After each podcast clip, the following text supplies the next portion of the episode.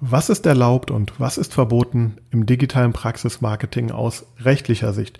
Wie erstellst du eine rechtskonforme Webseite? Was sind die häufigsten Fehler und Probleme? Was hat das eigentlich mit diesen Cookies auf sich? Und vor allem, wie ist da der aktuelle Stand? Zudem, welche Inhalte darfst du auf einer Webseite verwenden und wie verhält sich das mit dem Thema Fotos und vor allem Mitarbeiterfotos? Wenn du dein digitales Praxismarketing auch rechtlich auf ein neues Level bringen möchtest, dann bleib dran. Herzlich willkommen zu Praxis Marketing Digital, dem Podcast rund um zukunftsweisendes Online-Marketing für die moderne Arztpraxis. Ich bin Sascha Meinert, lass uns direkt beginnen und auch das Marketing deiner Praxis effizient auf ein neues Level bringen. Herzlich willkommen zu dieser Folge von Praxis Marketing Digital. Wir haben ja in den letzten Wochen sehr viel schon gesprochen über die Möglichkeiten, die das digitale Praxismarketing mit sich bringt. Und ja, heute habe ich einen Gast äh, bei mir, der äh, uns ein bisschen darüber erzählen wird, ob das, was wir dann alles so Tolles tun können, überhaupt erlaubt ist und wo wir darauf ach achten möchten, äh, müssten.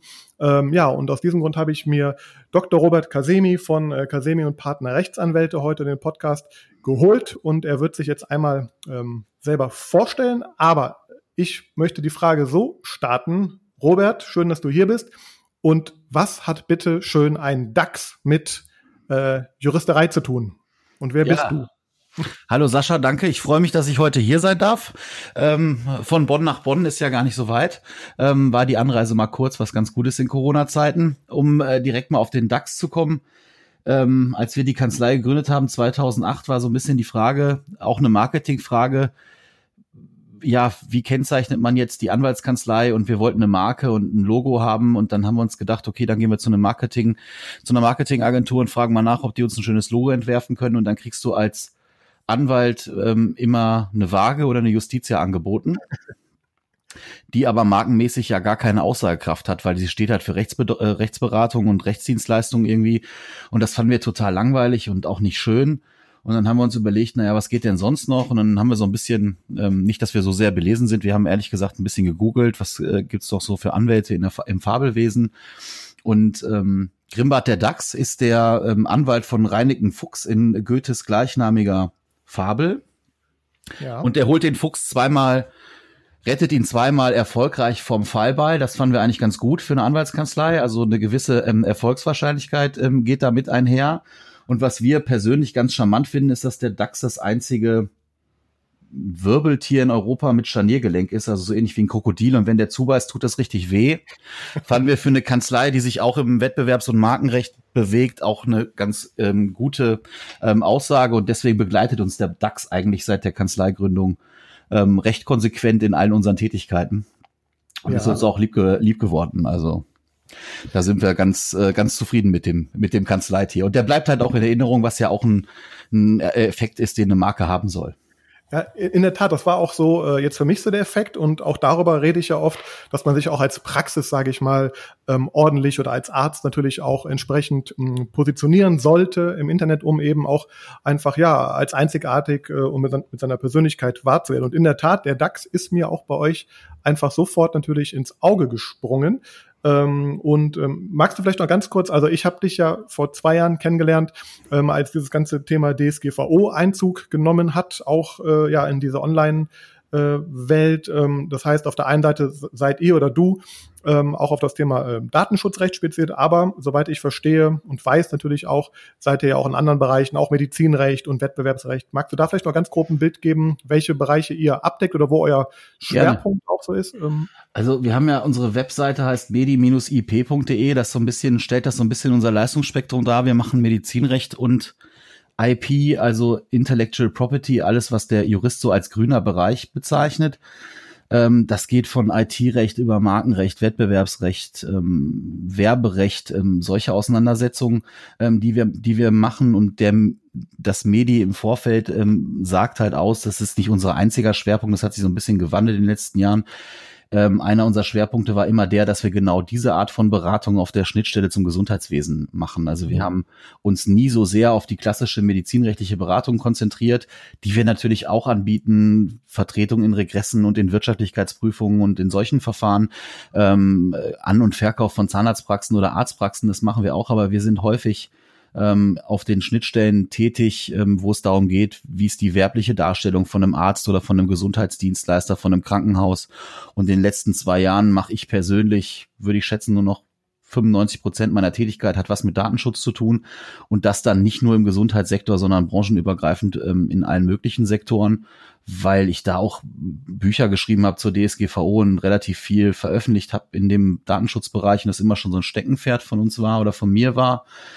Und die Datenschutzgrundverordnung hat halt eine ganz andere Bedeutung des Datenschutzrechts in die Köpfe nicht nur der ähm, ja der normalen Bevölkerung gebracht, sondern halt auch der der Anwender, der Ärzte und ähm, Krankenhäuser, Gesundheitsdienstleister. Und in dem Zusammenhang beraten wir relativ viel. Wir beraten unter anderem die DGZMK relativ regelmäßig, ähm, was für die Zahnärzte sicherlich ein, ein, Begriff ist. Wir beraten so ein paar Abrechnungsdienstleister aus dem ähm, zahnärztlichen und ärztlichen Bereich, größere Gesundheitsorganisationen und größere Arzt- und Zahnarztpraxen sowie Krankenhäuser. Also das, was wir im Gesundheitswesen machen. Und da dann halt vornehmlich in diesen grünen Bereichen. Sehr gut. Und das war auch so mit der Grund, warum ich sagte, dich würde ich unheimlich gerne äh, ja mal zu einer Episode hier einladen, weil äh, du natürlich da einen ja, sehr guten Überblick in diesem Markt einfach auch hast und viele Praxen ja auch, soweit ich weiß, da auch äh, betreust, berätst, vertrittst äh, und natürlich auch in dem Sinne äh, kämpfst wie ein Dachs. ähm, und ich habe auf eurer Homepage auch gelesen, einen Satz, der ist mir auch direkt ins Auge gefallen, äh, wir bewerten Risiken und treffen klare Aussagen. Kannst du ganz grob eine klare Aussage geben, äh, mit wie viel Beinen steht ein Arzt, wenn er sich damit an der Webseite online präsentiert, im Grunde schon im Gefängnis, weil er, weil er gegen aktuelles Recht äh, verstößt, beziehungsweise wie schätzt du so diese, ähm, ja, die Lage ein? Also wie bewusst ist dieses Thema in den Köpfen der, der Branche und wenn du magst, vielleicht ganz grob so ein Abriss, ähm, auf welche groben Bereiche äh, man auch als Praxisinhaber äh, oder, oder Betreiber einer äh, Praxiswebseite vielleicht so achten muss. Also grob gefragt, was ist erlaubt, was ist verboten, ganz grob. Und ähm, ja, und wie gesagt, als ich damals dich beim DSGVO-Thema kennengelernt habe, dachte ich auch so, oh weia, äh, man kann ja eigentlich fast gar nichts mehr von diesem Marketing, Online-Marketing machen, was, was wir seit vielen Jahren so tun. Und da einfach mal würde ich gerne deine Einschätzung zur aktuellen Lage wissen. Ja, also ähm, ganz klar die Aussage, um das mal vorwegzunehmen, natürlich kann jeder Arzt und sollte auch jeder Arzt und Zahnarzt in Deutschland mittlerweile über eine Webseite verfügen. Das darf er auch. Das war mal vor gut zehn Jahren anders gesehen worden. Da war es eher ein bisschen kritisch, weil man gesagt hat, dass es eine Werbeform ist, die dem ärztlichen Berufsstand nicht angemessen erscheint. Das hat sich mittlerweile gewandelt, so dass man grundsätzlich natürlich auch erwartet, dass ein Arzt eine Internetseite hat und im Internet auftritt dass man das auch rechtssicher betreiben kann und jetzt auch Online-Marketing nicht aufhören muss. Von jetzt auf gleich zeigt ja, dass die letzten zwei Jahre trotz DSGVO nicht nur im ärztlichen und zahnärztlichen Bereich, sondern in der gesamten Wirtschaft auch die Webseiten weiterhin existent sind. Ähm, die Frage ist immer die, das muss man halt dann halt auch immer beurteilen. Die Frage ist immer die, ähm, wie gehe ich daran und mache ich das halt, versuche ich das alles selber zu machen und wenn ich alles selber mache, dann mache ich im Zweifel auch Fehler, weil ich viele Rahmenbedingungen nicht kenne. Das wird in der in, in dem Beratungsfeld, in dem du dich bewegst, genauso sein. Also ich meine, der Zahnarzt kann eine Webseite einfach aufsetzen und sich irgendeinen Homepage-Baukasten nehmen. Der wird dann aber marketingmäßig sehr wahrscheinlich schon von vornherein ein bisschen ungeeignet sein, um eine vernünftige Präsenz im Internet dadurch zu erreichen. Und genauso ist es halt auch, ähm, was die juristischen Rahmenbedingungen angeht. Die meisten Ärzte sind halt Ärzte und ähm, Zahnärzte und die sind halt nicht nebenbei auch noch Juristen. Und wenn man sich dem, wenn man sich da klar darüber ist, dass man nicht alles kann, also wir Juristen neigen ja auch dazu, ich sage ja auch, ich bin Anwalt, ich kann alles. Aber die, ähm, wenn man sich darüber klar ist, dass man bestimmte Sachen vielleicht doch nicht kann, dann tut man gut daran, sich im Vorfeld, ähm, bevor man sich ins Internet bewegt, sich vielleicht über die rechtlichen Rahmenbedingungen Gedanken zu machen. Und wenn man die einhält, dann kann man eigentlich, glaube ich, auch recht erfolgreich und ohne große, große Sorgen ähm, eine Internetseite betreiben oder auch ähm, andere Social-Media-Kanäle nutzen. Die Problematik ist halt immer nur die, dass die Rechtsprechung in dem Bereich ist sehr floatend, die ändert sich alle äh, paar Wochen mal und ähm, äh, in bestimmten Rhythmen kann das auch wesentlich schneller gehen. Und die Urteile werden nicht immer direkt veröffentlicht. Das heißt, man muss auch wissen, was da jetzt gerade am Markt so passiert. Ähm, da muss man so ein paar Rahmenbedingungen einhalten, aber wenn man die einhält und sich im Vorfeld beraten lässt, dass es die meisten Ärzte, die wir beraten haben, die Probleme hatten mit Online-Marketing an sich, die hatten die Probleme, weil sie sich im Vorfeld nicht haben beraten lassen. Sei das jetzt ein Kostengesichtspunkt, weil man gesagt hat, der Anwalt ist zu teuer, ähm, eine Möglichkeit, oder der Berater ist zu teuer, oder sei die andere Variante, man hat da einfach nicht drüber nachgedacht. Sag mal, bis vor vier, fünf Jahren war das häufig auch so, und das findet man im humanmedizinischen Bereich witzigerweise viel häufiger als im zahnmedizinischen Sektor, da gibt's halt immer ähm, auch sehr berufene Kinder ähm, oder andere Verwandte, die die Website mal schnell schustern ähm, und das dann machen. Dann weiß der Arzt auch gar nicht so genau, was da passiert. Das sieht nach außen schön aus, ist aber rechtlich wie technisch eher ein Graus. Und diese Sachverhalte, die führen in der, führten in der Vergangenheit und führen auch zukünftig sehr wahrscheinlich immer wieder zu Problemen. Ähm, wenn man das richtig angeht und sich so ein paar an so ein paar Eckdaten hält, da muss ich sagen, kann man recht sicher eine Webseite betreiben, ohne dass man die ganze Zeit Gefahr laufen, läuft, da abgemahnt zu werden. Mhm. Was, was sind so die, sage ich mal, so die, die wichtigsten Punkte, auf die man bei einer Webseiten Erstellung, jetzt klar grundsätzlich, aber natürlich auch, ich weiß nicht, gibt es da vielleicht sogar nochmal spezifische äh, Unterschiede, die auch ähm, ja, im Medizinbereich äh, beachtet werden müssen als Arzt oder auch ja, absolut. Da gibt's ja so Allgemeinheiten, wo man sagen muss, die machen dummerweise, sehe ich immer wieder ganz viele Ärzte und Zahnärzte, aber auch Großunternehmen nach wie vor falsch das hat jetzt nicht unbedingt was mit Datenschutzgrundverordnung zu tun, sondern das ist schon ein bisschen länger eine gesetzliche Verpflichtung. Ich finde immer noch ganz viele Internetseiten im, im Netz, die nicht über eine HTTPS-Verschlüsselung ans Netz angebunden sind, sondern wo man weiterhin über HTTP-Eingaben ähm, auf die Webseite kommt. Ähm, also ich brauche auf jeden Fall eine Ende-zu-Ende verschlüsselte, HTTPS-verschlüsselte Webseite. Ähm, das ist zum Beispiel eine Grundvoraussetzung, um eine Webseite heutzutage rechtssicher zu betreiben, und zwar unabhängig davon, ob ich Arzt bin oder ähm, ob ich einen, einen Tante-Emma-Laden betreibe. Das macht keinen Unterschied. Die Webseiten müssen HTTPS über HTTPS und zwar ausschließlich über HTTPS ähm, ja. angeboten werden. Das machen viele schon falsch. Wenn ich hier ganz kurz einhaken darf, äh, in der Tat ist es ja auch sogar so, ähm, dass ähm, auch dass ein, ein äh, Ranking ähm, relevanter Faktor bei Google mittlerweile auch geworden ist. Also Google guckt auch darauf, habe ich äh, eine SSL-Verschlüsselung ja auf meiner Seite oder eben nicht. Und ich glaube auch, was viele nicht wissen, das stellen wir auch immer fest, die haben vielleicht sogar so ein SSL-Zertifikat installiert, aber es gibt dann auf verschiedenen Unterseiten äh, durch ein, falsche Einbindung von Bildern und anderen Tools etc. immer noch ähm, dann Elemente, die eben nicht verschlüsselt sind. Also das ist auch nochmal ein ganz wichtiger Hinweis an der Stelle hier. Nur weil ich ein Zertifikat mal auf der Domain installiere, heißt das noch lange nicht, dass die komplette Seite auch wirklich verschlüsselt ist. Also da sollte man sich immer noch mal ganz, also man kann dann Checkups machen, auch das am Rande noch mal erwähnt, aber ich sehe das auch so und es ist eben äh, in der Tat äh, sogar ein äh, Faktor, der ins äh, Ranking mit einfließt. Also das scheint ja nicht nur juristisch, sondern auch eben aus Google-Sicht, weil klar, Google will ja auch ein, ein äh, gutes und sicheres Nutzer Erlebnis ähm, ermöglichen. Also ein ganz, ganz wichtiger Faktor, der mir auch in der Tat immer, immer wieder begegnet. Und da frage ich mich auch immer, wie kann denn das passieren?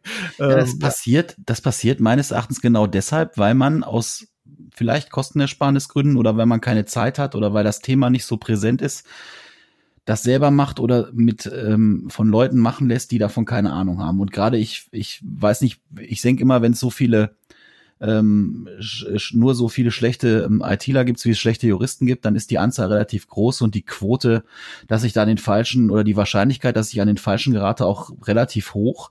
Ähm, das ist halt, man macht sich darüber keine Gedanken, man lagert das vielleicht aus, gibt es an Dienstleister, der Dienstleister setzt es nicht richtig um, aber das ist so eine Frage, die stelle ich, ähm, die stelle ich immer auch anfänglich, wenn wir Datenschutzaudits machen für ähm, Unternehmen oder auch für Arztpraxen gucke ich mir die Webseite an. Und wenn ich da schon sehe, da ist kein SSL, kein also häufig sind da SSL-Zertifikate, die sind abgelaufen oder die mhm. sind, wie du gerade gesagt hast, nicht durchgängig eingebunden. Ähm, und das sind alles Dinge, ähm, die führen dazu, dass man A ähm, gegen die Datenschutzgrundverordnung verstößt und B halt äh, man das erste Einfallstor für eine Abmahnung bildet, ne? weil das kann halt abgemahnt werden. Die Webseite ist nicht sicher dann geht man da drauf und sagt, ich war auf einer Webseite, die nicht sicher war und dann schicke ich eine Abmahnung raus, ja, wenn ich ein böser Anwalt bin. Und dann, ähm, dann hat man das erste Problem, obwohl man noch gar keine Inhalte auf der Webseite hat. Ja, nur wegen dem falschen Zertifikat. Und wenn das dann auch noch ähm, Optimierungsprobleme bereitet, dann ist das meines Erachtens ein Grund, warum man sich darum kümmern sollte. Absolut, ich denke auch, das ist ein ganz, ganz wichtiges Kriterium. Und ähm, wo wir gerade dabei sind, sage ich mal, über diese äh, Grundpfeiler zu reden, also ganz klar Impressum und Datenschutzerklärung, ist, glaube ich, klar, dass man die haben muss. Aber auch da ist immer die Frage, wie kommt denn jetzt so eine oder woher kommt denn der Inhalt, der fürs Impressum oder für, Daten, für die Datenschutzerklärung erstellt werden? Also ganz oft, auch wenn wir Webseiten übernehmen, dann ha haben vielleicht auch schon die alten, also die Webseiten äh, haben schon ähm, ein Impressum oder eine Datenschutzerklärung, ähm, wo die herkommt. Das ist oft gar nicht so bewusst manchmal. Ja, es hat die alte Agentur irgendwie da drauf gemacht. Und äh, was ist deine Empfehlung? Also ganz klar, ein Impressum braucht man. Auch da gibt es sehr wahrscheinlich ja äh, auch nochmal berufsrechtliche ähm, Kriterien, die ich nochmal als Arzt auch nochmal anders ähm, einbinden muss als bei einem Impressum für einen Online-Shop. Äh, was ist deine Empfehlung oder so in der, in der gängigen Praxis? Wie kommt ein ordentliches Impressum und ein ordentlicher Datenschutz auf eine Webseite? Woher kommt das und was muss da auch ein Arzt einfach im Kopf bei haben?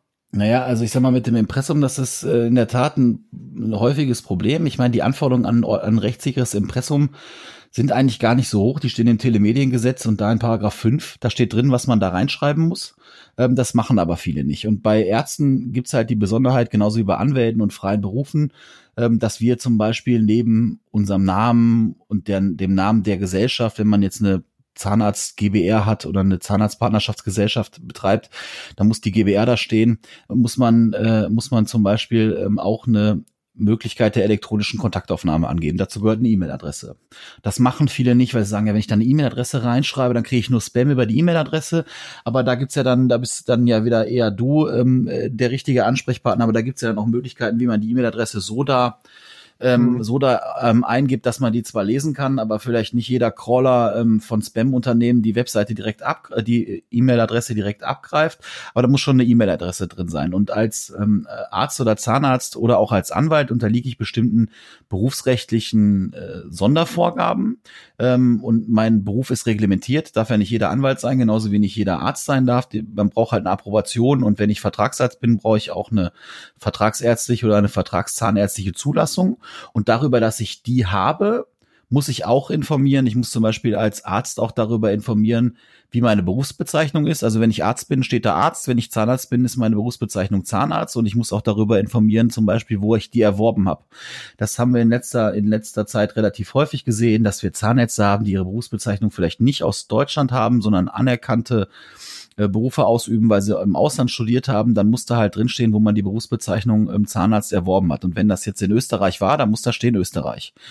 Dann müssen hin, müssen Informationen zur zuständigen Aufsichtsbehörde ähm, oft im, im Impressum stehen, was bei den Ärzten und Zahnärzten in der, regelmäßig die zuständigen Zahnärzte beziehungsweise Ärztekammern sind, die für die Praxis zuständig sind, dann müssen Angaben in der Regel empfehlen sich Angaben zur äh, zuständigen kassenärztlichen oder kassenzahnärztlichen Vereinigung, wenn man dazu eine, wenn man da eine, wenn man nicht rein privatärztlich tätig ist.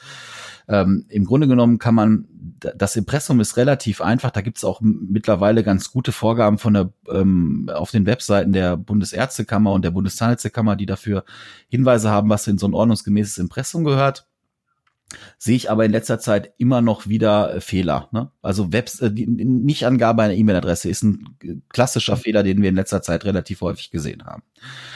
Ähm, bei der Datenschutzerklärung ist es schon was anderes. Also man muss ganz klar sagen, die Ärzte und Zahnärzte, die ihre Webseite jetzt schon vor 2018, genauer vom 25.05.2018 betrieben haben und nach dem 25.05.2018 nicht keine neue Datenschutzerklärung auf ihre Webseite geschrieben haben, die haben potenziell ein Problem. Mhm ähm, weil mit dem am 25.05.2018 ist die Datenschutzgrundverordnung wirksam geworden, also damit gilt sie als deutsches Gesetz ab dem Zeitpunkt und die DSGVO hat andere Anforderungen an die Datenschutzhinweise als ähm, das noch vor ähm, DSGVO war, so dass man eigentlich einen Zwang dahingehend hatte, seine Datenschutzhinweise zum Wirksamwerden der DSGVO zumindest über, zu überarbeiten. Und dann ist halt so ein bisschen die Frage, ja, wo kriege ich die hin? Ich kriege die das ist auch so ein Fehler, den ich immer häufig höre. Naja, das muss ja mein Webdesigner machen. Der Webdesigner ist nicht dafür da, die Datenschutzerklärung der Webseite zu schreiben. Ähm, zum einen darf er das im Zweifel gar nicht, weil es sich um Rechts Rechtsberatung handelt, die den Anwälten vorbehalten ist. Ähm, zum anderen kann er das vielleicht auch gar nicht oder will es auch nicht, weil er die Haftung dafür nicht ähm, erbringen will. Also klassischerweise ist der Betreiber der Webseite für das Einstellen einer ordnungsgemäßen Datenschutzerklärung verantwortlich. Ähm, und die sollte natürlich das abbilden, was auf der Webseite klassischerweise passiert. Und deswegen bin ich immer auch kein Freund davon. Es gibt relativ viele so ja so Generatoren im Internet, äh, Impressumsgeneratoren, Datenschutzhinweisgeneratoren, die man verwenden kann. Ja. Ähm, gegen die ich auch nichts hab. Das sind in der Regel Kollegen, die das auch können und die einen vernünftigen Generator entwickelt haben. Das Problem ist nur, wenn ich nicht weiß, wie ich damit umgehen muss, ähm, dann mache ich einen falschen Klick. Und der Generator denkt ja nicht mit und der guckt auch nicht auf die Webseite, sondern der sagt halt, okay, du hast angeklickt, du nutzt Google AdWords. Also mache ich in die Datenschutzerklärung einen Hinweis auf Google AdWords. Wenn man aber nicht Google AdWords benutzt oder Google Analytics benutzt, sondern man benutzt äh, irgendeine andere, irgendeine andere Analytics-Software, dann stimmt der Hinweis nicht und damit ist die Datenschutzerklärung falsch.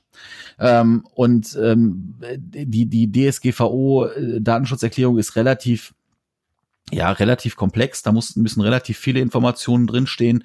Ähm, auch die Zwecke, zu denen ich eine Webseite betreibe, warum ich das mache und so weiter. Äh, klassischerweise bietet sich da, bietet sich da an, äh, auch da ähm, einen äh, juristischen Rat in, in Anspruch zu nehmen, um zu gucken, ähm, habe ich da alles drin oder nicht. Also man lässt einen Website-Check machen oder man guckt mal drüber. Ähm, ich habe anf anfänglich zu, zu, zu Anfangszeiten der DSGVO auch mal bei im Quintessenz Verlag. Könntest du vielleicht im Nachgang noch mal irgendwie in, in deine Shownotes irgendwie äh, verlinken. Ähm, Im Quintessenz Verlag einen Beitrag geschrieben zur, zur Datenschutzgrundverordnung bei Zahnärzten. Und da ist zum Beispiel auch so eine Muster DSGVO ähm, Hinweis ähm, Erklärung wie man die im Web, wie die, wie die im Web sehen, aussehen kann, so dargestellt. Das ist aber, wie gesagt, ein Muster. Das hängt auch so ein bisschen darauf an, was, was wird da eingesetzt? Habe ich da, welche Technologien laufen auf meiner Webseite? Und darüber muss der Nutzer aufgeklärt werden, weil die Datenschutzgrundverordnung hat eine Neuerung gebracht. Sie hat gesagt, was ist unser neue, was ist das wirklich Neue an der DSGVO? Man hat gesagt, die, das BDSG, das alte Datenschutzrecht war nicht richtig greifbar für die betroffene Person. Also wenn Daten über mich verarbeitet wurden, dann wusste ich das im Zweifel gar nicht. Und deswegen hat man gesagt, ein zentraler Punkt, wie wir den Datenschutz verbessern für alle Leute, ist, man schafft mehr Transparenz. Und dieses Mehr an Transparenz geht mit einem Mehr an Informationspflichten der verarbeitenden Stelle einher. Und deswegen muss ich dem Nutzer meiner Webseite wenn wir jetzt beim Webbereich bleiben, muss ich einfach mehr mitteilen, aktiv. Ich muss ihm sagen, ich habe Tracker laufen, ich muss ihm sagen, ich nutze Cookies, ich muss ihm sagen, warum ich seine Daten verarbeite, ähm, all solche Informationen und das muss auf die Webseite passen. Und eins der Hauptprobleme ist halt einfach das, dass ich häufig Datenschutzerklärungen finde, die auf die Webseite nicht passen. Jetzt höre ich dich gerade. Ups. Ja. Jetzt warst du ganz kurz weg. Ah, okay. Ähm, ich sag mal, eins der zentralen Probleme ist halt einfach, dass man Datenschutzhinweise auf Webseiten findet, die die Webseite nicht widerspiegeln. Genau, und, und, und ähm, da kommen wir, glaube ich, noch zu einem ganz spannenden Thema gerade auch. Ähm, äh, weil, also was du hast gerade, das habe ich gerade, wir hatten ja eine kurze Störung gerade, aber ich habe noch verstanden, dass du erwähnt hast, ähm, ja, welche Daten dann auf, äh, von mir als Nutzer auf der Seite erhoben werden. Und ich werfe jetzt mal dieses Thema Cookies und Consent Tool einfach mal so in den Raum. Ich weiß, dass sich da auch ganz aktuell nochmal etwas äh, geändert hat, beziehungsweise ein neues Urteil, glaube ich, auch nochmal rechtskräftig wurde. Vielleicht magst du uns da einmal einen kurzen Überblick geben, was das eigentlich auf sich hat und wie der aktuelle Stand vor allem auch ist. Also was muss ich heute tun, um mir, ähm, ja, um die, die Cookies sozusagen auszuspielen und welche Möglichkeiten habe ich da oder was sollte ich nicht mehr tun? Weil ich glaube, man sieht noch sehr viele Seiten gerade draußen, die es falsch machen aktuell. Ja, da gibt's auch eine, also da sind wir wieder bei der Gefahrenlage, wenn ich eine Webseite habe. Ähm, da gibt's momentan noch eine relativ große Abmahnwelle, ähm, die sich damit beschäftigt, nicht hinreichende oder vernünftige Cookie-Hinweise auf den Webseiten abzumahnen, weil das klare Verstöße sind gegen die DSGVO und die kann man wettbewerbsrechtlich auch abmahnen, wenn man Mitbewerber ist oder auch Verbraucherzentralen. Im Grunde genommen ist es so, das Datenschutzrecht unterscheidet danach, ähm, dass ich Daten darf ich grundsätzlich nur so insoweit verarbeiten, als dass das für den Zweck, den ich damit verfolge, in irgendeiner Art und Weise erforderlich erscheint.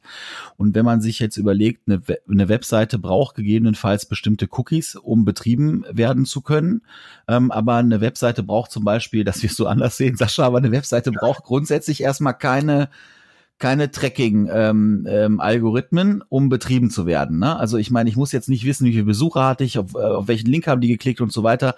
Das jedenfalls sehen die Datenschutzbehörden es so, dass das eigentlich keine keine Dinge sind, die für den Betrieb einer Webseite unbedingt erforderlich sind. Und wenn irgendwas nicht unbedingt erforderlich ist, dann bleibt es halt, so kann man es vereinfacht sagen, so, dass ich das dann nur dann einsetzen darf, wenn derjenige, der davon betroffen ist, also die Besucher meiner Webseite, das grundsätzlich erlauben. Und damit die das grundsätzlich erlauben können, müssen sie eine aktive Einwilligung erteilen. Und dafür müssen die zum Beispiel wissen, welche Cookies werden gesetzt, also wie heißen die, wie lange haben, was für eine Gültigkeit haben die, was machen die im Zweifel. Ähm, und ich muss die Möglichkeit haben zu sagen, na, ich möchte diese Webseite besuchen ohne diese Cookies. Ich möchte nicht, dass ich getrackt werde, während ich auf dieser Webseite bin. Und das hat der BGH jetzt im Nachgang zu einer Entscheidung des Europäischen Gerichtshofs vor geraumer Zeit jetzt auch fürs deutsche Recht nochmal klargestellt und hat ganz klar gesagt, alle Cookies, die für den Betrieb einer Webseite nicht unbedingt erforderlich sind, bedürfen einer Einwilligung. Und die Einwilligung muss erteilt werden, bevor die Cookies und die dahinterliegende Technologie aktiv werden. Das heißt also, die Webseite muss so eingestellt sein, dass wenn ich jetzt zum Beispiel Google Analytics laufen habe, dass Google Analytics erstmal aus ist. Dann gehe ich auf die Webseite und dann sehe ich ähm, so einen klassischen Cookie-Hinweis, wo drin steht, hallo, diese Webseite verwendet Cookies. So war es bislang und dann hat man einfach nur geklickt, okay, das reicht nicht mehr, sondern ich muss jetzt sagen, wir unterscheiden zwischen erforderlichen und werblichen Cookies und dann die werblichen Cookies sind die, die und die und die haben die und die Gültigkeit und dann muss der Nutzer aktiv also durch eine positive Erklärung darin einwilligen, dass diese über die Erforderlichkeit hinausgehenden Cookies ein, eingesetzt werden können. Und ähm, das machen viele halt falsch. Bei, bei den meisten Webseiten, die nicht nur erforderliche Cookies verwenden, weil äh, die Leute, die jetzt auf meine Webseite gehen, werden sagen, boah, der Casemir hat auch nicht, ja. Ähm, äh, dann kann ich dazu sagen, ja, wir verwenden keine äh, Tracking-Technologien bei uns auf der Webseite und deswegen habe ich nur notwendige Cookies und dann brauche ich auch über nicht mehr hinweisen, außer wir haben notwendige Cookies und die muss man halt benutzen oder akzeptieren, sonst kann man halt nicht auf meine Webseite gehen. Aber ähm, für all die, die auch äh, Marketing-Tools nutzen, da sind halt Cookies dabei, die sind nicht unbedingt erforderlich und dafür brauche ich eine Einwilligung. Und dann ist halt die Frage, wie ist der Banner ausgestaltet? Und da muss halt irgendwie ganz klar werden, dass ich jetzt hier aktiv sage, ja, ich bin mit Google Analytics, Mamoto oder wie die alle heißen, WebTrack, bin ich einverstanden. Ja, ja, mhm. möchte ich haben. Und ähm, das kann man selbst programmieren, programmieren lassen oder man nutzt, ähm, da gibt's ganz viele mittlerweile auf dem Markt, ähm, sogenannte ähm, Cookie Consent Tools, ähm, mhm. die so kleine Softwarelösungen, die das, die das ähm, einsteuern, die aber, äh, da bist, bist du wieder gefragt, eher in die, also vernünftig in die Webseite eingebunden werden müssen. Ähm, und das sollte man vielleicht auch nicht unbedingt alleine probieren. Also da kann ich auch ganz klar sagen, auch, ähm, und ich habe wirklich da technisch auch sehr visierte Leute an der Hand, es ist wirklich nicht einfach, ne, das, das ordentlich ähm, zu machen. Das ist hochkomplex und ich glaube, das ist auch oft was, ähm, ja, generell äh, Kunden, sage ich mal, überhaupt nicht äh, einschätzen können, auch was da eigentlich hintersteckt. Allein so ein Consent-Tool mit all den dahinterliegenden Prozessen und Co. ordentlich einzurichten. Das ist ja schon mit einem gehörig, also Aufwand ist zum einen, also die Tools, man klickt da nicht jetzt nur dreimal was zusammen und dann ist das alles sauber. Man muss sich natürlich genau ähm, ja darüber klar sein, was eigentlich auf der Seite passiert. Und ich glaube auch aus meiner Sicht, ich weiß, wie du das siehst, aber aus meiner Sicht ich glaube, so eine wirklich, in Anführungsstrichen, rechtssichere Seite ist eigentlich wirklich nur äh, möglich, wenn, ich sag mal, ähm, äh, IT-Dienstleister oder Web Webentwickler mit Anwalt und Praxis da wirklich Hand in Hand auch zusammenarbeiten, weil das sind natürlich ja sehr viel verschiedene Faktoren, die man berücksichtigen muss. Und ich habe auch verstanden, ähm, dass er jetzt eigentlich seit ein paar Wochen da dringender Handlungsbedarf ist. Also wer, wer bisher nur noch, wer bisher jetzt diese, also ganz akut ist das, glaube ich, ne? Seit ein ja. paar Wochen erst, dass das jetzt in Kraft getreten ist. Das heißt, genau. eigentlich als Hinweis für alle, die uns auch zuhören hier, ähm, mal anschauen und mal nachfragen auch, wie ist denn der aktuelle Stand ähm, bei eurer Seite? Also nutzt ihr eine aktive Einwilligung mit diesen ganzen äh, Cookies und Hinweisen oder ist das noch der, wenn überhaupt, der klassische äh, Cookie-Banner, wo ich nur OK drücke und aber alles wurde schon vorher geladen. Also da ist dringender Handlungsbedarf aktuell. Ne? Ja, und das sind auch so Feinheiten, die man, auf die man dann achten muss. Deswegen empfehle ich das auch nicht alleine zu machen. Also sagen wir mal so, ein ganz klassischer Fehler, den wir jetzt gerade auch gerichtlich behandeln, weil wir, sagen wir, in so einer Auseinandersetzung zwischen zwei ähm, Zahnärzten sind es, meistens streiten sich Zahnärzte über sowas, ähm, über zwischen zwei Zahnärzten, wo es dann auch auf die Webseiten geht, da vertreten wir ähm, den Antragsteller. Ähm, was wir angreifen und wo ich auch schon mit relativ hoher Wahrscheinlichkeit ähm, Recht bekommen werde, ist, der Cookie-Banner ist so gesetzt, dass er, wenn ich auf die Webseite gehe, die Pflichtangaben nach dem Telemediengesetz, also die, die wir gerade besprochen haben, nämlich die Impressumsangaben, überlagert.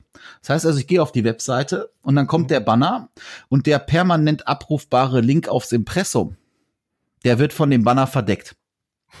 Ja, damit verstoße ich gegen die telemedienrechtliche Verpflichtung, dass ich auf meiner Webseite jederzeit ein abrufbares Impressum haben muss. Das heißt also, man muss auch gucken, wo, wo binde ich den Banner ein, wo ist, sind diese permanent Links und ist der in der Darstellung so gewählt, dass der Cookie-Hinweis nicht die anderen Pflichtinformationen überlagert. Das macht viel falsch. Ähm, und dann ähm, ist eine Problematik, da hast du, sprichst du genau das an. Ich als Anwalt kann das nicht alleine beurteilen, weil ich als Anwalt überhaupt nicht weiß, was im Backend der Webseite überhaupt passiert. Ja, im Zweifel kriege ich gar nicht mit, dass da Cookies laufen. Wir haben sicherlich so Software, jetzt sind wir aber auch spezialisiert auf den Bereich. Wir haben Software, die wir über die Webseite laufen lassen, die uns Hinweise gibt, wenn da Cookies sind. Aber unsere, unsere Rückmeldung ist dann, naja, Ihre Webseite verwendet offensichtlich Cookies wir brauchen dazu nähere Informationen. Ja. Und, äh, und dafür braucht man eine Rückmeldung von der IT. Das ist, ähm, oder von dem, von dem, von dem IT-Dienstleister oder dem, der Webagentur, die da, die da dran arbeitet, die muss uns sagen, okay, wir haben die und die Sachen gesetzt.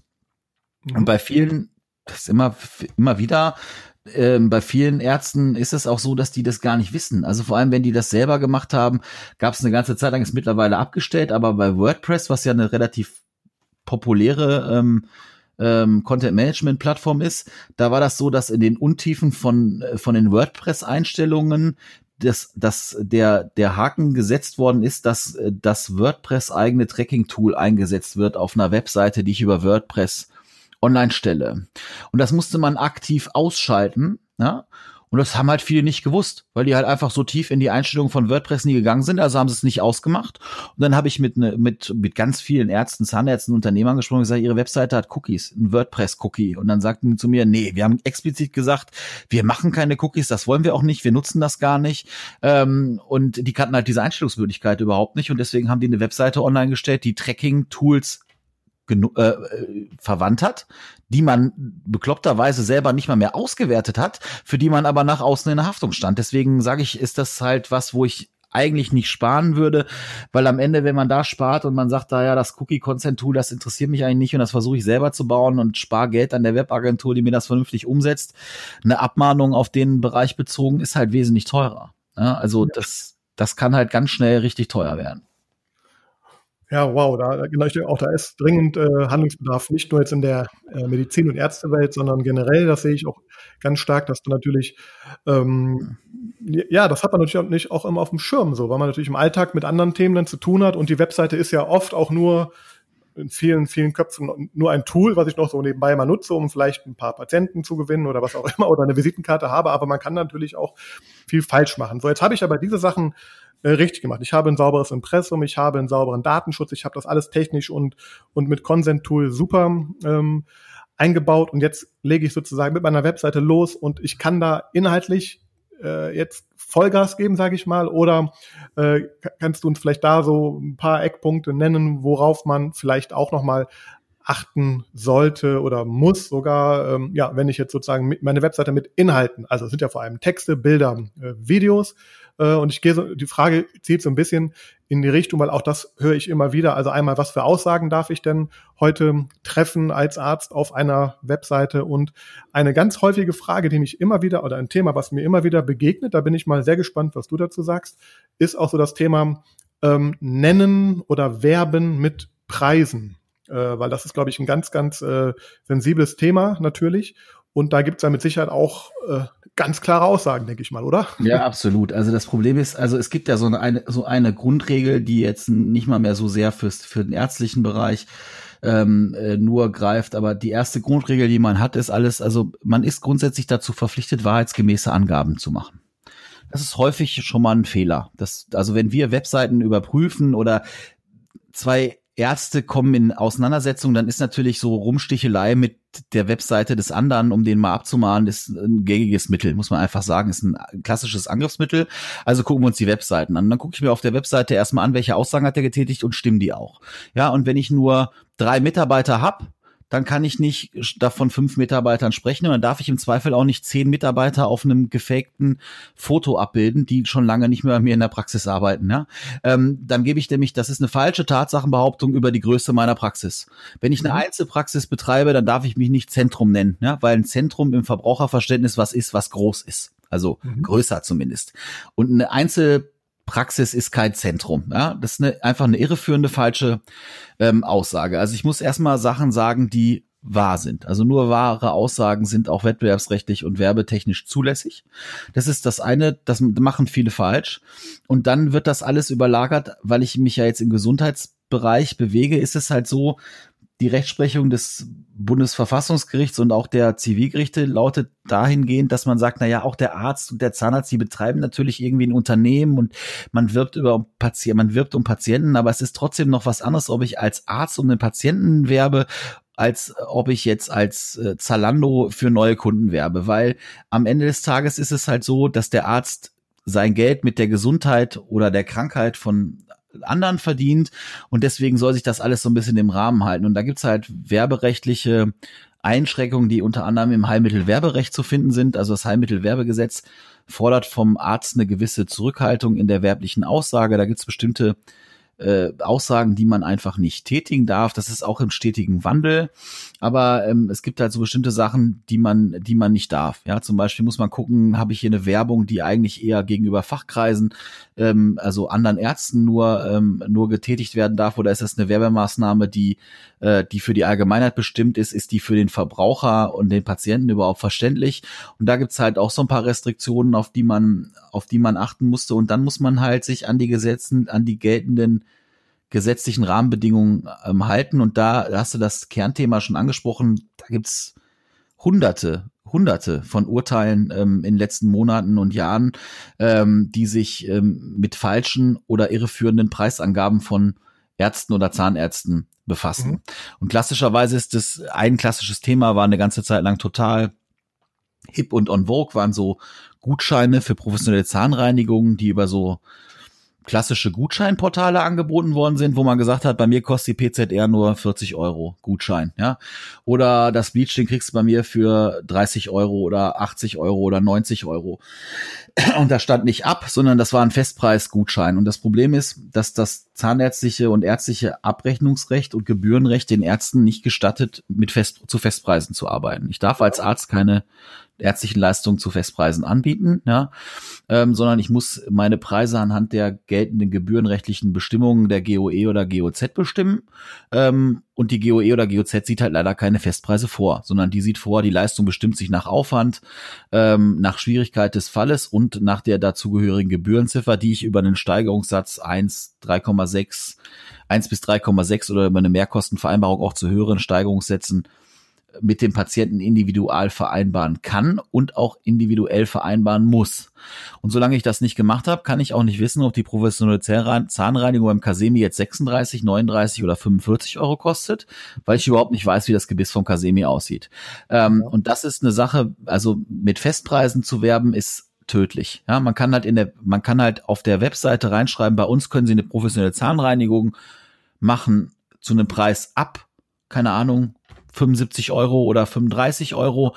Ähm, ähm, aber reinzuschreiben, eine professionelle Zahnreinigung kostet bei uns pauschal und, ähm, und hart immer 35 Euro, ähm, ist preisrechtlich einfach nicht zulässig.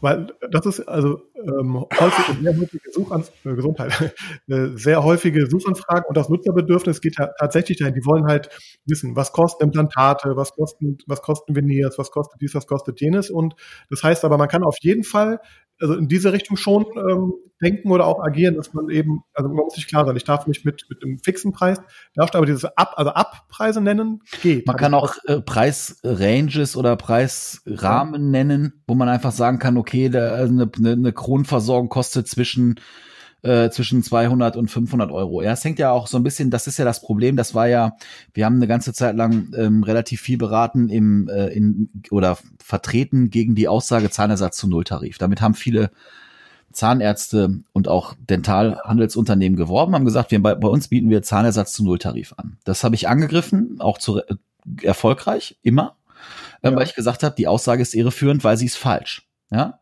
Zahnersatz ja. zu Nulltarif geht nämlich nur in eng begrenzten Ausnahmefällen. Und zwar dann, wenn der Zahnarzt die sogenannte Regelver wenn der Patient die sogenannte Regelversorgung wählt beim Zahnarzt und wenn der Patient äh, in seinem Bonusheftchen bei der GKV ähm, so viel Stempel gesammelt hat, dass er den 30-prozentigen Bonus kriegt. In den Konstellationen war es möglich, Zahnersatz zu Nulltarif zu bekommen, weil die Zuzahlung der gesetzlichen Krankenkasse so hoch war, dass sie, ähm, dass sie die, die Versorgung mit in der Regelversorgung abgedeckt hat. In allen Fällen hatte der Patient nur noch 20 Prozent Bonus, dann passte die Aussage schon nicht mehr. Hatte eine andersartige Versorgung gewählt, passte die Aussage nicht mehr. Hatte eine, ähm, eine Mehrversorgung gewählt, passte die Aussage nicht mehr. Wollte der Gold, passte das nicht mehr. Und damit war die Aussage nicht so wie sie nach außen aufgetreten ist, per se so, dass ich Zahnersatz zu Nulltarif kriegen konnte, sondern für eine Vielzahl von Patienten war es so, dass sie den Zahnersatz zu dem Tarif gar nicht hätten bekommen können. Und damit war die Aussage irreführend und wettbewerbswidrig. Aber wenn man da reinschreibt, ähm, sie können also Zahnärzte, sie können Zahnersatz auch im Rahmen der Regelversorgung gänzlich umsonst bekommen, ähm, oder er kann auch kann 500 Euro kosten, dann ist das ja in Ordnung. Es gibt ja eine gewisse Preistransparenz, die das Gesundheitswesen und auch der Gesetzgeber ganz klar will. Also alle Gesetzgebungsvorhaben, die größeren Gesetzgebungsnovellen im Gesundheitssektor in den letzten Jahren zielten darauf ab, die Transparenz im Gesundheitswesen zu verbessern. Und das ist eine erklärte Zielrichtung, die auch ähm, äh, jetzt in der in der in der in der Ära Sparen immer wieder äh, aufkommt, die wollen, der Gesetzgeber will mehr Transparenz im Gesundheitswesen und er will den Leuten auch erlauben, Preise zu vergleichen ähm, und Preise äh, ein Gespür zu kriegen für den, für den richtigen Preis. Und deswegen kann man grundsätzlich Preisangaben machen. Man sollte nur nicht mit Festpreisen weh, ähm, äh, äh, werben und es müssen halt Angaben sein, die halt auch zutreffen. Wenn ich sage, du kannst Zahnersatz für 0 Euro haben und ich, das biete ich nie an. Nie ja. dann ist das eine falsche Werbeaussage, weil das gibt's faktisch bei mir dann ja nicht, also darf ich damit auch nicht werben. Okay, also da muss man sehr, sehr genau aufpassen, das ist klar. Äh, ich hätte noch zwei ganz vielleicht Fragen, die wir vielleicht ganz kurz darauf ja. eingehen, weil ich weiß, jede Frage könnte man, glaube ich, eine Stunde drüber natürlich äh, sprechen, aber die finde ich noch spannend, was auch zwei häufige Sachen sind. Und danach würde ich gerne noch mit dir auf einen etwas größeren Themenkomplex, nämlich das Thema Bewertungen eingehen. Ja. Aber die zwei kurzen Fragen wären noch, also einmal auch zum Thema Inhalt, da können wir direkt anknüpfen. Ähm, wie ist die aktuelle Lage, wenn ich zum Beispiel auf eine Homepage schreibe, wir bieten eine Invisalign-Zahnbehandlung äh, oder wir bieten eine Behandlung mit Invisalign an oder wir bieten das All-on-4-Konzept an. Also sprich, sobald ich Produktnamen, Markennamen oder Hersteller, was auch immer verwende, ähm, wie ist da der aktuelle Stand? Äh, Gibt es da vielleicht eine Faustregel, auf die man achten kann oder kann man das komplett ausschließen, dass man es gar nicht darf? Das würde ich gerne einmal ja. dich fragen. Ja, also das Problem ist halt, wenn ich Markennamen nenne, dann mache ich im Zweifel Werbung für bestimmte Medizinprodukte. Ne? Also wenn ich ein bestimmtes, einen bestimmten Airflow war auch mal eine ganze Zeit lang ähm, thematisiert, was ja von einer bestimmten Herstellerfirma stammt. Ja. Ähm, da gibt's einmal das, Zahn, das Zahnärztliche und ärztliche Berufsrecht, was dir einfach sagt, du darfst für ähm, der, dem Zahnarzt ist es untersagt, mit seinem zahnärztlichen oder ärztlichen Beruf Werbung für Dritte zu machen. Also das, das wird einmal unter dem Gesichtspunkt problematisch gesehen und dann gibt's halt auch Konstellationen, wo man sagen muss, na ja, wenn ich mit einem bestimmten Markennamen werbe, dann brauche ich im Zweifel auch die Genehmigung des Markeninhabers, um das zu tun, weil das eine markenmäßige Verwendung ist. Das haben auch viele nicht gemacht. In der Tendenz bin ich eher der Meinung, dass auch die, ähm, und das spiegelt sich auch in den aktuellen Urteilen wieder, dass man von der Nennung konkreter Produkte eher Abstand nehmen sollte, weil okay. sie A, dem Patienten nicht viel sagen und B, ähm, Probleme bereiten können, weil man das gegebenenfalls als berufsrechtswidrige Werbung einstufen kann. Deswegen würde ich das eher lassen. Wobei, was ich spannend finde in dem Kontext ist, also ich sag mal, Invisalign ist ja wie, wie Labello jetzt für, für, ne, also hat ja, hat ja wirklich eine sehr stark geprägt, diese, diese Zahnschienen-Thematik auch. Und natürlich ist das ein Suchbegriff und natürlich, also es gibt schon natürlich viele Patienten, das zeigen auch die, die Tools von Google und Co., dass da natürlich ein hohes Suchvolumen für diese Marke, für diese Begriffe oder eben auch für Zahnärzte, die eben mit, mit diesem System halt arbeiten. Aber das heißt, ich habe verstanden, aus deiner Sicht tendenziell eher vermeiden. Sowas. Kommt, kommt halt auf die Einbindung an. Ne? Also ich sag mal, wenn ich das als, ähm, als Keyword auf der Webseite verwende, wenn es sowas überhaupt noch gibt. Ich weiß gar nicht, ob die überhaupt noch eine Bedeutung haben für die Suchmaschinenoptimierung.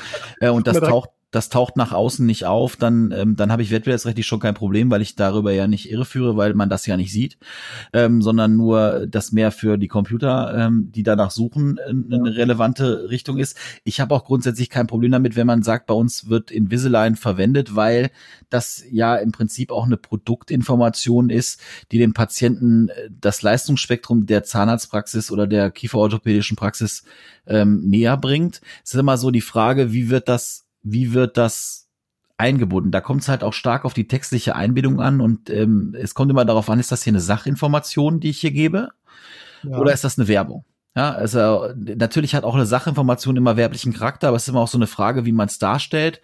Und äh, wenn man solche Darstellungen machen will, die nicht per se alle unzulässig sind, dann sollte man die aber, sage ich mal, zumindest den Part meiner Webseite sollte man vielleicht doch nochmal ähm, kritisch überprüfen lassen, um zu gucken, ist das noch, bewegt sich das noch im, im Rahmen von im Patienteninteresse oder gemachter Information oder ist das schon Werbung für den Hersteller des Produktes? Ja.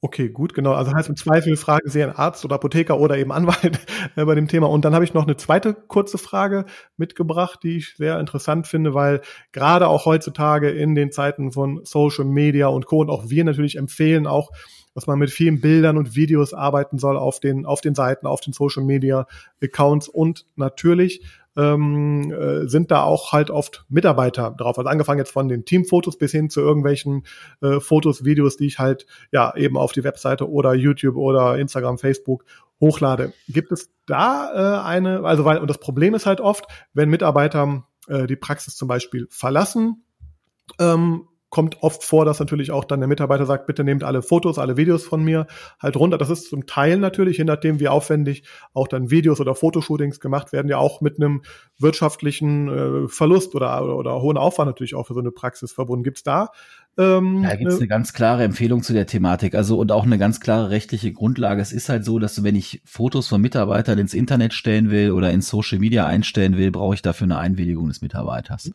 Bis vor sechs Monaten war die sogar zwingend Schrift in Schriftform. Das heißt, die musste vom Mitarbeiter eigenhändig unterschrieben worden sein. Jetzt kann man das auch ähm, äh, nicht mehr so unter einer ganzen, ganz harten Formstrenge machen, aber man braucht eine Einwilligung für die Veröffentlichung von Mitarbeiterfotos im Internet. Und in, im Pro die Problematik ist halt auch immer die, klassischerweise macht man die irgendwie schwarz auf weiß. Ja, ich sage jetzt mal nicht in Schriftform, weil Schriftform so ein juristisches Fach juristischer Fachterminus ist, aber man, man hat sie irgendwie schwarz auf weiß, man hat sie dem Mitarbeiter ausgehändigt und der Mitarbeiter hat äh, klar durch irgendeine Handlung zu verstehen gegeben, ja, ich bin damit einverstanden, dass mein Foto im Internet auftaucht. Und dafür sollte man schon ein Einwilligungsformular verwenden.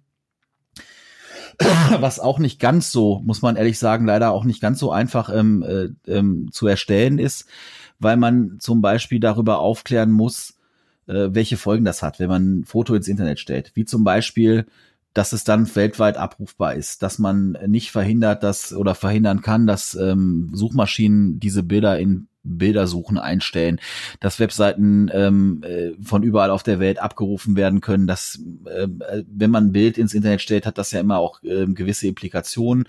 Dann gibt es einen Unterschied und da bin ich auch der Meinung, da sollte man differenzieren und das ist auch die arbeitsgerichtliche Rechtsprechung mittlerweile der Auffassung, dass man da differenzieren muss.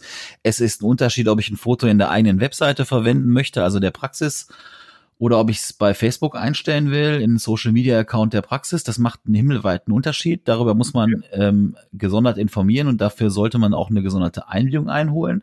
Und man muss, du hast gerade genannt, klassischerweise diesen Fall klären, was mache ich mit Mitarbeiterfotos in Gruppenaufnahmen, wenn der Mitarbeiter ausscheidet. Mhm. Ähm, weil ganz klar, wenn ich keine Einwilligung habe und ich habe dazu keine Regelung getroffen und der scheidet aus und der kommt zur Praxis und sagt, hör mal, ich möchte aber nicht mehr auf dem Mitarbeiterfoto genannt äh, ge äh, gezeigt werden, dann muss ich das Mitarbeiterfoto da runternehmen. Und zwar mhm. unabhängig davon, ob 20 andere Leute meinen, das ist okay, oder ich kann es auch, kann den auch schwärzen, ne? kann ihn auch raus retuschieren oder so. Keine Ahnung, ob das möglich ist. Aber Grunde genommen darf der dann da nicht mehr auftauchen. Ähm, aber auch dafür kann man Regelungen treffen. Man kann, äh, man kann sicherlich darauf hinweisen, dass man sagt, naja, so Gruppenaufnahmen werden nur alle x Jahre gemacht oder alle zwei Jahre gemacht und deswegen kann die auch nach dem Ausscheiden weiter drin sein. Das kostet uns viel Geld. Wir müssen immer Fotografen dafür, äh, dafür holen. Und äh, willst du vor dem Hintergrund auf so eine Gruppenaufnahme drauf oder nicht? Ähm, und wenn er dann sagt, ja, dann kann er im Zweifel, wenn er ausscheidet, nicht mehr verlangen, dass man diese Gruppenaufnahme beseitigt. Und ich sag mal, es gibt ja den einen Bereich Webseite, da kannst du sagen, ja, da nehme ich das Foto schnell raus. Aber was machst du mit Praxisflyern, gedruckten Werbematerialien? Da hast du auf einmal 5000 Werbematerialien gedruckt und dann kommt der und sagt, nee, aber mein Foto äh, da vorne auf dem Praxisflyer will ich nicht mehr. Dann kann man es alles einstampfen, wenn man dafür keine vernünftige Regelung getroffen hat. Also auch hier sehe ich, äh, klar, äh, alles vorher gut überlegen, gut klären, auch am besten hier beraten lassen, weil ich glaube, das ist, das ist ein sehr ärgerliches Thema, auch natürlich im Nachhinein, wenn man deswegen dann ne, äh, das nicht geklärt hat und hinterher, ähm, also auch wir, wir produzieren ja auch zum Beispiel sehr viel Content für die ganzen äh, ja, Kanäle sozusagen auch. Und das sind natürlich auch natürlich ärgerlich, wenn man die Sachen wieder rausnehmen muss. Aber auch hier gilt natürlich äh, im Vorfeld klären. Und ähm, ich würde jetzt gerne mit dir. Eine Sache noch, die ich noch erwähnen will, weil es gerade sehr aktuell ist. Ja. Ähm, diese äh, Stockfotos.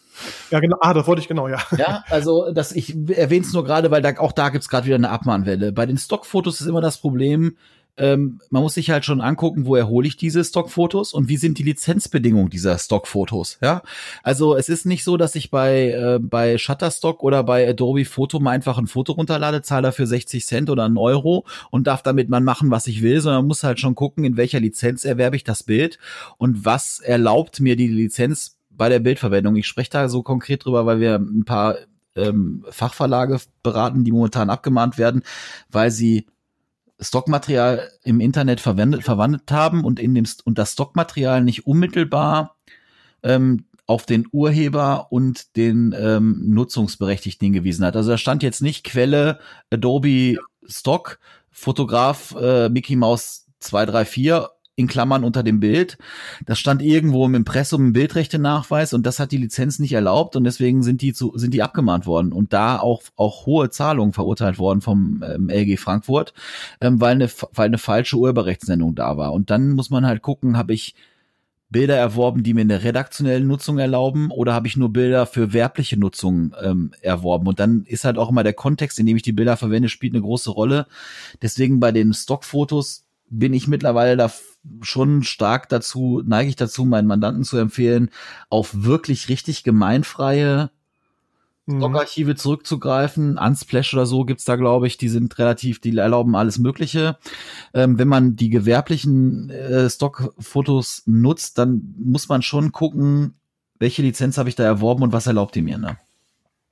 Ja, also auch hier Fallstricke, da habe ich auch schon persönlich mal jetzt im ganz anderen Bereich, gar nicht im Zahnbereich, auch wirklich ein, ein eigenes äh, Thema mit gehabt. Das ist, ähm, äh, wobei es war in dem Fall noch nicht mal Stockfotos, aber es war generell ein Foto einer anderen Quelle oder Fotos anderer Quelle, ähm, die wir verwendet haben. Und das hat sich auf das Projekt, was wir damals hatten, im Nachgang sehr negativ äh, ausgewirkt und war sehr, sehr ärgerlich. Also auch hier, klar, das glaube ich ist auch so ein, also ich erlebe auch ganz oft äh, dass auch äh, Texte, Bilder und so weiter auch äh, zum Teil dreist kopiert werden auch von von von Seiten. Also ja. das haben wir schon.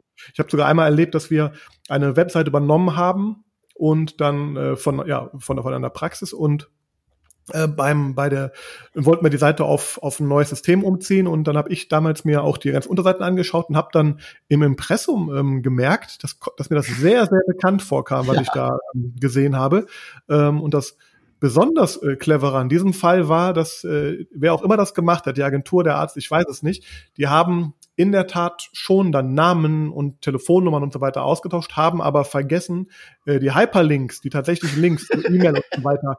Das heißt, wenn man dann auf die E-Mail geklickt hat von der Praxis oder auf die, auf die, auf die eigene Domain sozusagen in dem Impressum geklickt hat, ist man bei einer anderen Praxis ähm, äh, rausgekommen. Und das fand ich dann schon sehr interessant. Also hier äh, entstehen manchmal äh, lustige Sachen. Äh, also da muss man sehr gut aufpassen. Und genau, und das ist ja noch so ein, so ein Fall, wenn man dann noch Bilder ähm, sich noch wo kopiert, am besten noch ein Texte noch kopiert und da schleppt man ja auch einiges nochmal mit an, an Ärger auch nochmal im Zweifel. Also da es ja. ist halt so, ich meine, das Internet ist ein mediales, also ist ein, ist ein Medium, was Bilder braucht, ja. Also eine Webseite, die nur aus Text besteht, die wird wahrscheinlich keiner aufrufen.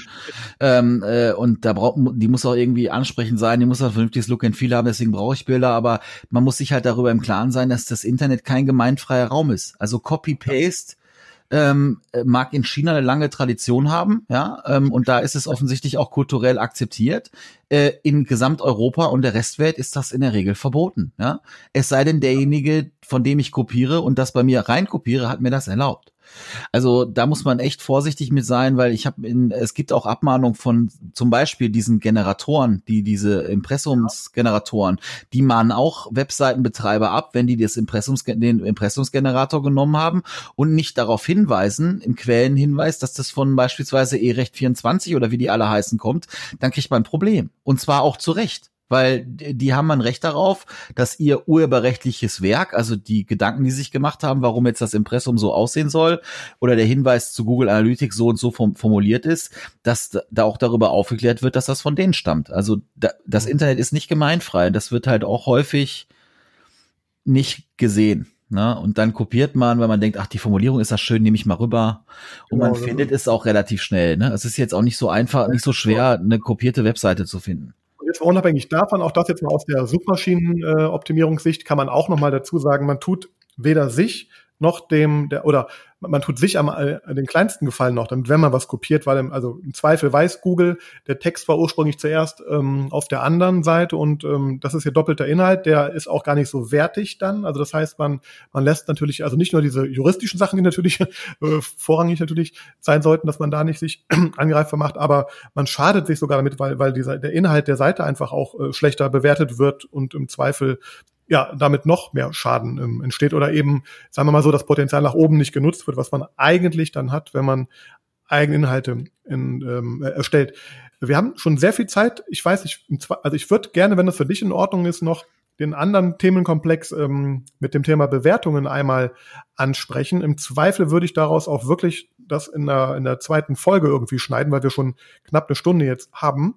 Äh, wenn das für dich okay ist, würde ich gerne mit dir, Absolut. weil ich finde, das Sascha, du kriegst das Telefonat ja auch umsonst. Also hier läuft keine Uhr. Das ist total ungewöhnlich. Ich telefoniere ohne, ohne dass meine Billing-Clock hier läuft. Wir können ruhig telefonieren. Ich habe Spaß gerade. Ist okay. äh, genau. Ja, ich, ich habe auch im Vorfeld, ich habe mich ganz genau abgesichert, dass ich hier bloß nichts falsch mache. Nichts